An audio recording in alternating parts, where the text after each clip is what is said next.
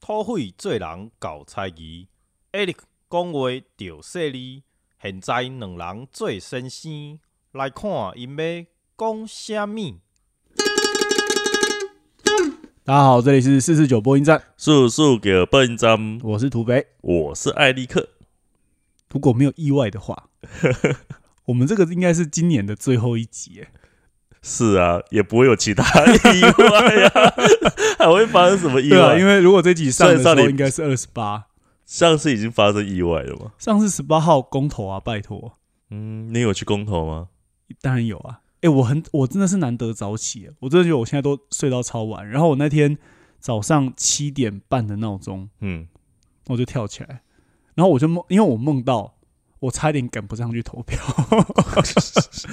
然后你是那一天早上才回去屏东投票？没有啊没有啊，我在台南投票，哦，你在台南投票？对对对，在台南投票。哦，你户籍迁到台南？因为我那时候对那个投票本来还很紧张，嗯，然后就想说我要不要去监票，这样为什么会很紧张？就是因为你是怕上次像上次的公投，就是很多人都带小抄，或者是还在那边旁边那边就是想说，我跟你讲要投投几号啊，怎么投这样？对，而且特别在乡下地方，就是很有可能就是大家都可能还搞不懂到底要投什么，然后就会有人跟你说你等下怎么投就好了。你知道公投的前一天呢、啊，就是十七号嗯，那一天的中午，我还特地跟我妈讲说，今天要不要出去吃午餐？然后我妈还说好啊，然后我就说我要跟你聊聊公投的事情。然后我妈说哦，就无聊嘞，然后就那边所以他有跟你聊吗？可是我后来还是有跟他，就是还是跟我出去吃午餐，然后我就还是有跟他讲。然后，但是我不是在跟他讲说他要投哪一个，嗯我只是把整个事情分析给他听，就是让他知道说，嗯，我知道你你们可能有想说什么东西要怎么投，嗯可是你有嗯真的去了解两边投下去，决定台湾的那个未来到底是什么吗？对对对对对对。然后我就讲给他听。那当然，我比较着重是在讲那个莱猪那一题，嗯还有嗯合适那一题。早教跟公投绑大选讲比较少，嗯然后主要是讲莱猪跟那个，因为时间实在不够嘛，一顿午餐能讲多久？我也是花了好几个礼拜做功课的，然后要在短短一顿午餐跟他讲。可是你知道超好笑的是，那那个当天晚上啊，我妈就很兴奋的跑来跟我讲，她就跟我说说，她说跟我吃完午餐后回去，结果他们下午啊，他们附近的婆婆妈妈就约说要喝茶聊天。然后他们就开始在聊说啊，公公投，对他们就说公投要投什么，结果我妈马上把中午我跟她讲那一套全部的搬出来讲给他们听，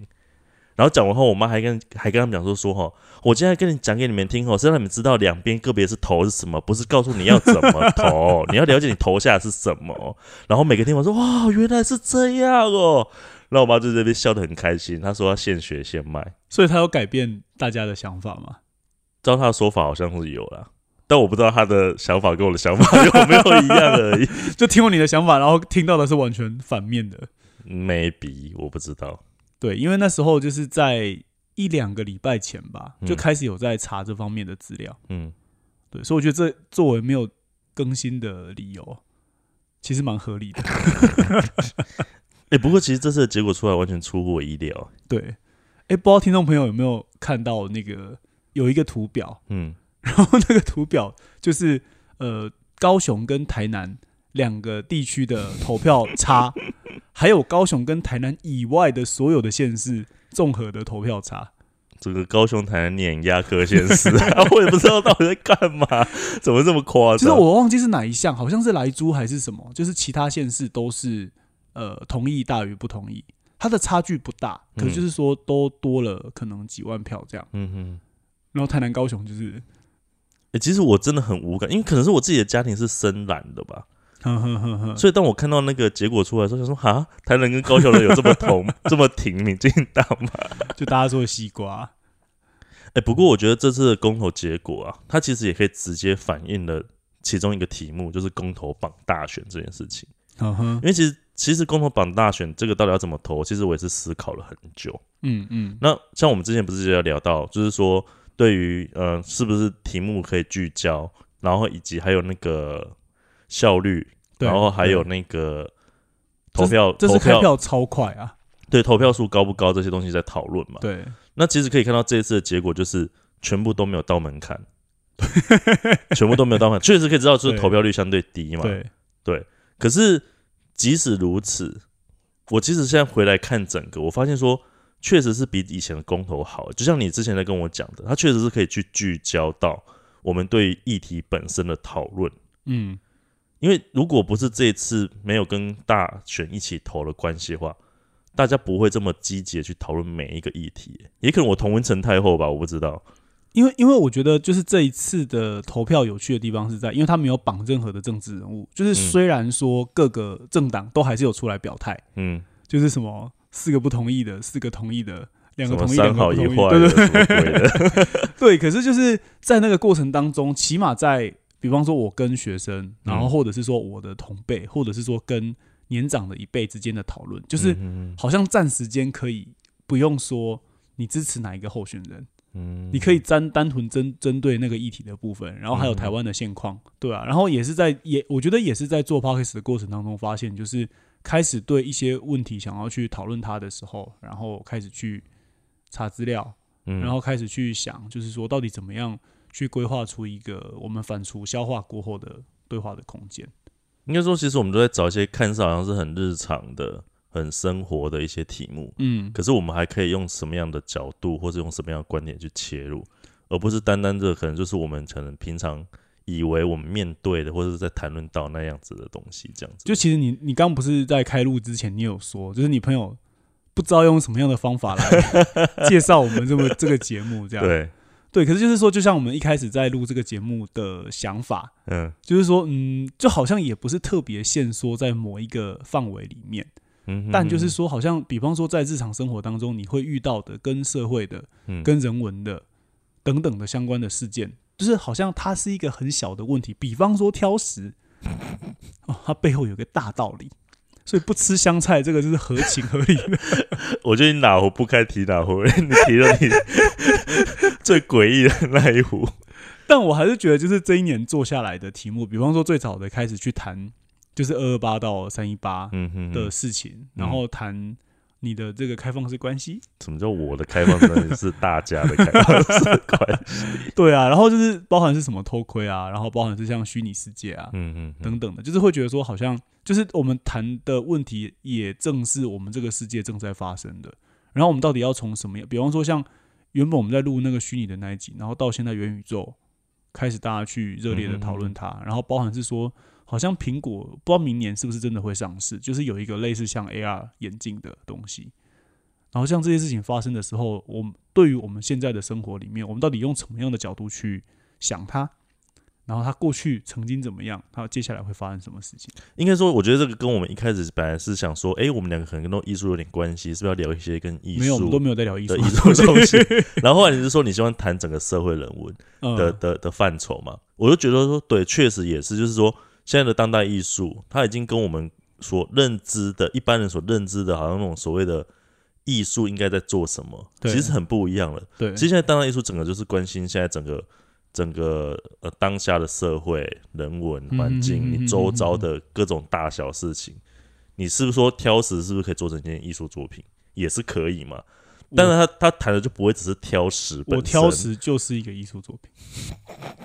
好，我闭嘴。没有包含包含是说像呃，才二零二零才刚发生完的台北双年展，嗯。也是啊，就是说，诶，就是全球暖化的问题，然后气候，然后比方说就是川普退出气候协议啊等等的，像这些事情好像是诶，就是国外新闻而已，可是嗯，就是你都没有想过说这件事情跟我们的生活紧密到什么样的程度。对啊，而且很多艺术家拿来当成创作的那个发挥的一些题材啊，嗯哼哼哼哼。对啊，说不定再过几个月，也有人会把王力宏的事情拿来做成作品。真的是这这两三天，我觉得这是被轰炸、对，这几天是发生很多事，这公投的资料才刚看完，然后马上就有个五千 五千字的报告要看，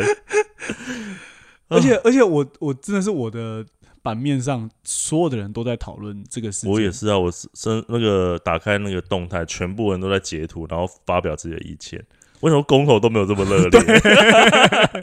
可是我觉得这个事件的发生，其实也真的切到了很多我觉得蛮关键的点。嗯嗯，就是比方是说，就是在就是呃，关于王力宏的形象本身到底怎么样，我觉得那是一回事。嗯，可是到底女性在这个时代里面，她所扮演的角色，我真的觉得那个王力宏他爸出来发那一封，真的是出来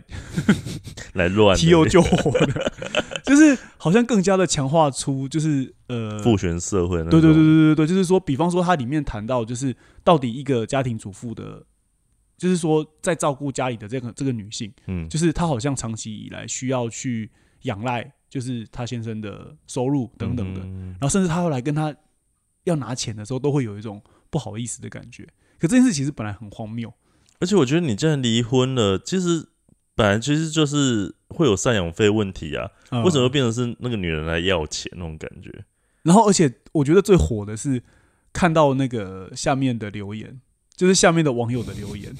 就是说什么哦，又是一个来要钱的，就是什么什么潘潘明门什么什么之类的。我刚刚不是拿一个给你看，说什么哦，什么国父跟蒋公也都有好几任老婆，对对，如果都这么计较的话，都不用革命了，也不用抗命了。我想说，你在靠腰嘞，王力宏是要革命吗？还是要什么的？所以就是在这个事件里面，其实也会发觉到说，就是好像我们我们就是说，每次我们在聊那些议题的时候，你知道，我每次在，比方说我们在讨论节目要做什么，嗯有时候说啊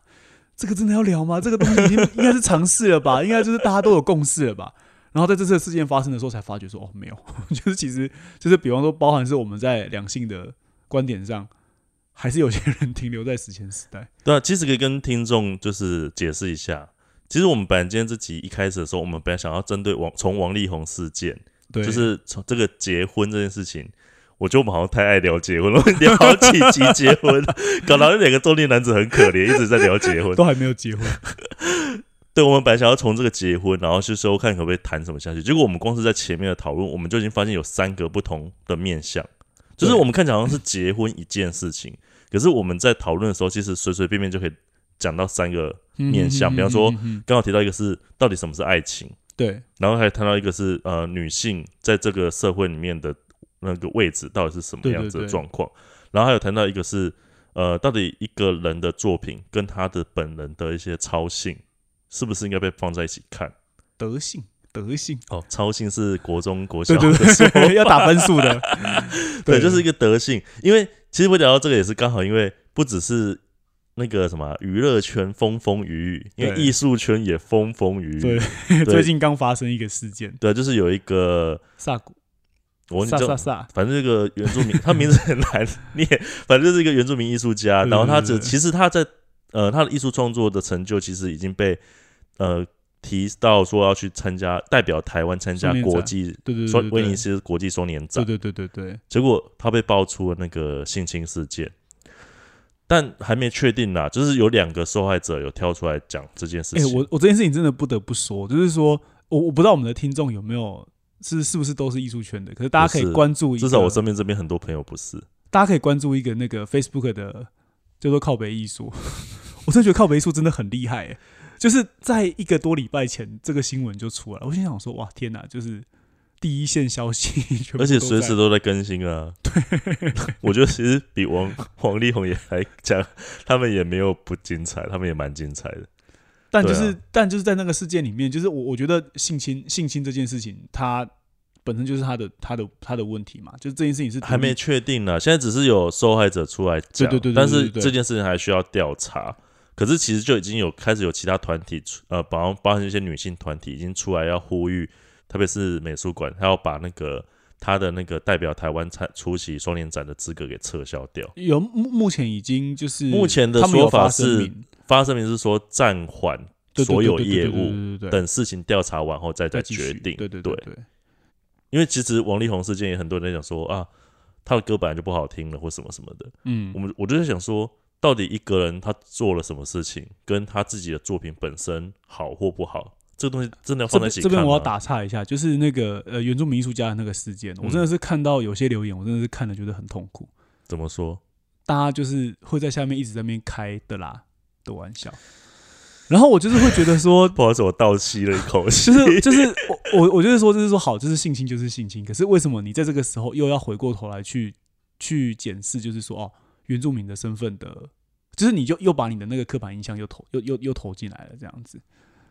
然后就是就是看到的时候，包含是在王力宏事件也是，就是会觉得，其实我觉得事件本身那，我先插插嘴一下，嗯。听你刚才这样讲完，会觉得艺术圈的人也没有比较高级到哪里去，可是当然是下面留言的人也未必都是艺术圈的啦，对，就啊？会加入靠北艺术的，不是都是艺术圈的人吗？也不一定吧，有些人就是来来吃瓜的，你说有些人是海巡的，对不对？对啊，但是在这些事件里面，就是还是会觉得，就是有趣的，真的不只是在事件本身，嗯，而是在回应这个事件的时候，它反而更多。因为我我我其实一直觉得，就是所有的事件的讨论都不是要在检视它或者是定夺它，而是说到底每个人在看待这个事件的时候，他怎么样透过这个讨论的过程，让大家的公共意识嗯提升，或者是说。呃，达到某一个大家理想的程度，比方说，我们可不可以在二零二一的今天，不要再用这个方法去看待女性，再去看待一，再去看待原住民等等的身份的人？其实你讲的这个很精准，就是我们其实这一整年我们在做 podcast，我们讨论这些题目，其实一直就在做这件事情啊。对，就是就是会觉得说，就是嗯，怎么样用一种更生活化的方法，嗯。然后透过我们两个聊天的过程，比方说是从我们两个都经历过的经验，嗯。然后从这个经验出发，然后慢慢呃，透过一些，比方说一些资料啊，或者是说一些观点就土匪的切入，读很多书啦，没有，然后我经历过很多事啦。唉，对啊，好啦，其实其实我们今天本来这一集是这这本来刚才讲的嘛，说要聊王力宏的事情，后来我们又决定说我们要做一个算是年年度终感谢，对年终感谢 年度总结这样，然后他就说啊，我们来列一下大家的回复大家的留言哈，就我们刚刚刷了一下，说哎、也没什么留言，好惨哦，哭哭。哎、可是上次有一个听众，就是反正我们朋友，然后他原本是要回应上次那个什么，我们问说有没有人有控制梦的经验，嗯然后听说他留了一大篇，嗯，他说几乎像在写作文一样，对，可能没有五千字这样，可是他就是说，反正就是被苹果洗掉了。其实苹果那个系统一直都怪怪的。我我我已经没办法判定说，我的朋友都说他有去帮我评分是骗我的，还是苹果的系统有问题？应该是，骗你的，因为怎么怎么都数字都没变，对。我不懂。好了，可能我朋友都骗我的。但就是还是还是有点感动的，就是我们不是通常都是十二点的时候，嗯。就是会发布嘛，嗯。所以等于说可能在上岸发布过后，上到苹果的平台都是一个小时过后的。嗯嗯然后就是每每天就是比方说像二十八号啊，假设说像八号好了，嗯。八号十二点发布，我早上都大概八点多起床去看，嗯，就发觉说哈，竟然有二十几个，所以就是我们真的是有固定的几个听众是在晚上，我只能说，应该是我们的听众 都不睡觉。哎、不过我倒是有几个朋友给我们回馈，嗯，他说听我们的节目会睡不着。哎，为什么？我不知道是因为觉得，我不知道觉得是因为有趣会睡不着，还是因为我们讲的东西让他一直要思考睡不着。反正他就说，他说以后再也不要在睡觉前听我们节目。但但我有几个朋友，就真的就是睡觉前听这样，然后他们就是说，他们就是会戴着耳机这样听听听听到睡。那就是他他没有在听我们讲什么、啊。哎、我们聊那么深入，我们虽然看似闲聊，可是可是带了很多想法在里面。对啊，一年又快过完了，听我们这样唠唠，让听众听我们这样唠唠叨叨讲完今年的一些想法。嗯，那对于明年呢？明年哦、对啊，明年的话，你有什么样的想法吗？诶，其实我我我之前每一年的年末嗯，都会做一件事情，什么事情？其实我觉得这件事情裸奔吗？没有没有，裸 奔天气这么冷，要裸奔去哪？这样才好玩啦、就是其实每一年都会做这件事情，然后做这件事情，就是有些时候都还是有点耻，都不太敢讲，就会觉得说太蠢了。可是嗯对我来说，做这件事情对那一呃隔年的整个帮助其实蛮大的。就是我通常会，我通常会列大概十项，我我真的会列出十项事情，就是说我明年想要做的。我有印象，我上次之前去 gay 表家，你是不是有跟 gay 表一起对对列？就是你们还贴在那个墙上，说你们我我没有要叫他贴我没有。要叫他贴上。可是我记得他有贴出啊，就是你跟 gay 表还有荷叶边，你们三个人就是打算要做。哎、没有，那时候候还有另外一个朋友，就是还有谁啊？苏，对对对，对对对，那时候那时候就是有有写，对对对对，那时候就是有写这个，然后写这个的原因是，我我我真的觉得有差，就是说，呃，怎么说，就是你会有一种期待，就是说，哎，你明年好像有个动力想要去做什么事情，然后虽然说，也许就是在最后的时候，他没办法十项都做完，嗯，可是就是其实，呃，可能会在某几项真的达标的时候，你就会觉得说，哎，就是幸好当初有定这个目标，然后要不然你在一年过去，你就是维持一样的生活。不会一样啊，你就是会老了一岁，细皱纹就是会多那么几条，而肚子就会多那么一圈。没有，我我的运动，而且而且我觉得你要不要明年多一条，就是把那个肚子减掉？这这有别在节目里面说吗，而且而且我觉得就是在在规划那个明年的事情的时候，因为那时候就通常都会列十项嘛，嗯，然后十项的时候就是会有一种期待，就是比方是说就是哦，就是呃，比方说看要看的电影的数量，这个很简单啊。你看电影的数量，我跟诶、你认为那个数量很夸，数字很夸张吧？我那时候定两百五十部，可是应该说就是我我就是会期待，应该说我对我来说会定就是代表就是可能会有几项你会定的会超乎你正常的状态，嗯，可是有几项就比方说哦，就是维持在运动状态这件事情，我就会觉得说哦，好了，我起码有努力的做你你。去年有定吗？我去年没有啊，我去年没有，可是就是、哦。可是就是我的意思是说，就是有有定的时候，就是会我觉得会你可以不用定啊，哎、可是我现在真的一个礼拜有去四五天呢、真的假的？对啊，看不出来。我就是我都是十点，就是忙完。我觉得然后10点你应该要先请个教练。你是不是在夜配？我不是在夜配，因为我觉得有没有教练先带过运动，你之后再自己去运动，那个成效差很多。但我明年还有一个期望，嗯，什么就是希望四四九播音望想要。结婚，我我一直在聊结婚的题目，我也没有说要结婚，好不好？没有啦，就是还是希望就是四四九四四九的、呃成长。没有，我说就是在听众的，应该说就是其实呃，在规划这些节目的嗯，时候，还是会很期待就是听众的回馈，这样，然然后可以针对听众的回馈做一些调整，然后做一些新的不同的企划，这样。其实我们的人数一直都有在成长，只是真的很缓慢。我们的赞助也是成长的很缓慢，做了一年，我们终于可以去吃一顿吃到饱了，这样，但是只有一个人可以吃啊，另外一个人没办法吃啊，而且还可能只能吃午餐，不能吃晚餐。那个钱只够一个人吃，还付不出服务费，啊，好惨哦。好了，可是我做这个节目当初本来就不是把盈利放成我的首要目标啊，嗯嗯嗯对啊，只是说呃，还是会希望这个节目有比较多人可以听见。虽然嗯数字成长的很慢，但是看到有在成长，有一点点小欣慰啊。但是有一种啊，因为我有一次在不经意听到其他那种排行榜前几名的节目，他们在分享他们的那个一集的流量，叹为观止。对，叹为观止。那你明年有没有什么想法？嗯，我们想干嘛？其实我一直想法就是，其实我还是比较把我的专注力放在我的创作上啊。那我当然会期待，就是、呃，能够持续有展览，然后也能够去有一些玩一些有趣的展览，然后希望自己在创作上有一些新的突破，然后也希望 有个男朋友。哎、我一直不想讲这个，搞得我好像在节目上真有，很烦的。对啊，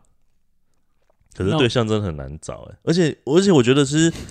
年纪现在也不能讲年纪，就是包含不只是年纪啊，还包含我的社交圈，因为我的工作的形态，你其实不太会去接触到什么新的人，嗯而、你只能通过一些网络软体去认识。可是我就一直终究还是会觉得说，透过那一些网络的方式、软体的方式在认识人，他其实还是很有隔阂，而且会一直少了一份真实的感觉。嗯，对啊，好啦，我觉得我们也差不多了，好。那我们今天要进入到推推时间吗？还要推吗？年末，让我们年末来各推一部作品好了。好啊，你先推，不要，拜托了，你推，我完全现在脑中没有手 头绪。好突然，我没有想过今天要推，对啊，今天有推推啊。那你来推啊。好，那我今天来推一个，就是因为快圣诞节了嘛。虽然说，虽然说听众听到的时候已经不是圣诞节了，对对对对，可就是我觉得每年圣诞节都还是会想要看一部电影，你说自己看吗？还或者是跟朋友看，或者是自己看，就是会觉得圣诞节看电影好像是一个仪式，圣诞节就是要出去玩啦。那么冷。对，然后我想要推呢，我想要，因为说我每一年就是真的我很常今年圣诞节计划用酒精麻醉自己。好了，你继续推。好，就我要推的那部片是，呃，大岛主在一九八三有一部，它叫做《俘虏》。一九八三，我出生的那一年。你一九八三生的？哎，对啊，对啊。对，然后我有多老，那部电影就有多老。